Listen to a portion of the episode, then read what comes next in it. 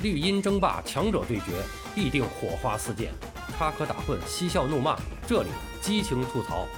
欢迎来到巴多的有声世界，咱们一起聊个球。朋友们好，我是巴多。今天凌晨，欧洲杯八分之一决赛终于打响，两场比赛都很有说道。先说说大家最关心的比赛结果，在零点率先进行的一场比赛中，丹麦队四比零大胜威尔士晋级。随后三点进行的比赛中，意大利二比一艰难地战胜奥地利，进入下一轮。不管过程怎么样，这两场比赛的胜负晋级，巴多在昨天的节目中都预测对了啊，不，蒙对了。哈哈。先简单说一下丹麦对威尔士的比赛。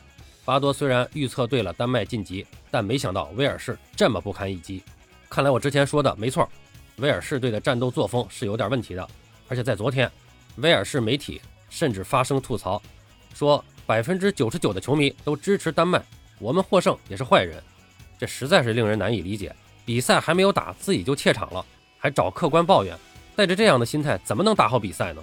比赛中，丹麦队的法甲前锋多尔贝里梅开二度，麦赫勒和布雷斯维特先后进球，而威尔士队的威尔逊在第九十分钟时被红牌罚下，有点输球又输人的劲头。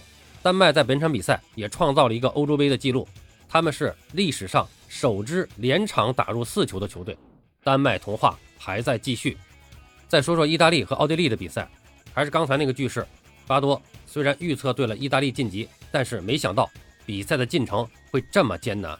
虽然我一直强调大热死于冷门，但还是一直觉得意大利队在本场应该没有什么问题。但比赛的进程完全不是我们想象的那样。比赛在温布利球场展开争夺，这是两队第三十七次交手。此前，意大利队十六胜八平十二负，在其中的六场正式比赛中，意大利队五胜一平保持不败。意大利队在近十三次对阵奥地利取得了十胜三平保持不败，上次输球还是一九六零年。所以说，从历史战绩上看，意大利是占据明显的优势。意大利队此战轮换八人排出最强阵容，奥地利队则继续排出了取胜乌克兰的首发阵容。应该说，上半场和大家的预想还是差不多的。意大利队进攻打得非常的积极，长时间的把比赛压制在奥地利的半场进行，也创造了几次机会，特别是因莫比莱的一次外围的远射，皮球划出了一道弧线，掉向球门，可惜打在了门楣上。如果这个球进了，可能比赛就提前进入意大利人的轨道了。但是比赛的走向并没有按照意大利人的计划推进，零比零的比分一直保持到了上半场结束。下半场虽然意大利还在坚持全场的高强度的逼抢。但是奥地利的反击开始有了起色，攻势也慢慢多了起来。曼奇尼眼看比赛进入焦灼，果断的换人，在中场进行了两个人的调整，特别是用洛卡特利换下了表现尚可的维拉蒂。这次换人，巴多认为不太成功。维拉蒂下场以后，意大利的中场一度有些失控，自己的进攻难以流畅的推进，而奥地利在此期间打出了一波小高潮，并由阿瑙托维奇打入一球。虽然在 VR 的反复查看下，此球。阿瑙进攻越位是一只脚跨过了越位线，被判无效，但还是为意大利人敲响了警钟。随后，奥地利还有一次禁区内的进攻，接应队员被意大利后卫干扰倒地，裁判鸣哨，大家一度以为要吹意大利的点球了。这个时候，距离比赛结束的时间已经不太多了，但最终经过 VR 的确认，之前头球摆渡的球员也是越位，所以后面的犯规也不成立了。这次是右膝盖越位。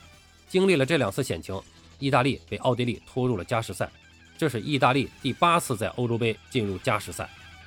但是这个时候，意大利队表现出了老牌强队应有的实力和经验。他们在第九十五分钟打破僵局斯皮纳朵拉斜传比赛，在比赛第八十四分钟被替换上场的小基耶萨停球晃过莱莫尔后，禁区右侧小角度射入远角，此球相当精彩。小基耶萨在禁区内的一连串处理动作合理、简练、有效。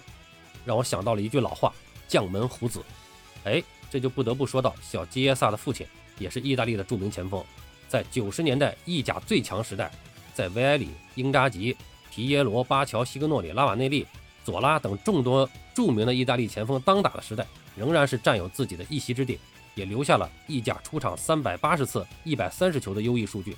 另外，他还参加了一九九八年的世界杯，当时在备战世界杯的时候，从集训开始。他就被主教练明确是备选，不在大名单之内，但他毫无怨言，认真陪练，得到了当时主教练老马尔蒂尼的高度肯定。但是天道酬勤，在世界杯马上就要开战前，意大利队的一名主力前锋突然受伤，无法出战。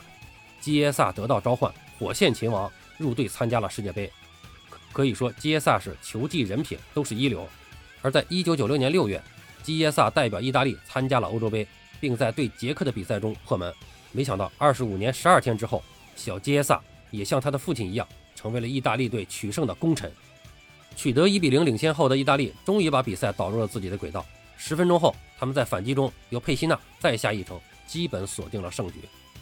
但是奥地利人这个时候并没有放弃，他们在97分钟时换上了高中锋卡拉德兹奇，并由他在第114分钟时门前冲顶，打入了漂亮的一球，扳回一城，把悬念维持下去。这个卡拉德兹奇，我建议大家重点关注一下。今年二十四岁，身高两米，目前效力斯图加特。此人除了身高优势，头球很棒外，脚下技术也是不错，控球也有一定的能力，在前场无论射门还是策应，都是一把好手。来日有望成为欧洲足坛的一大杀器。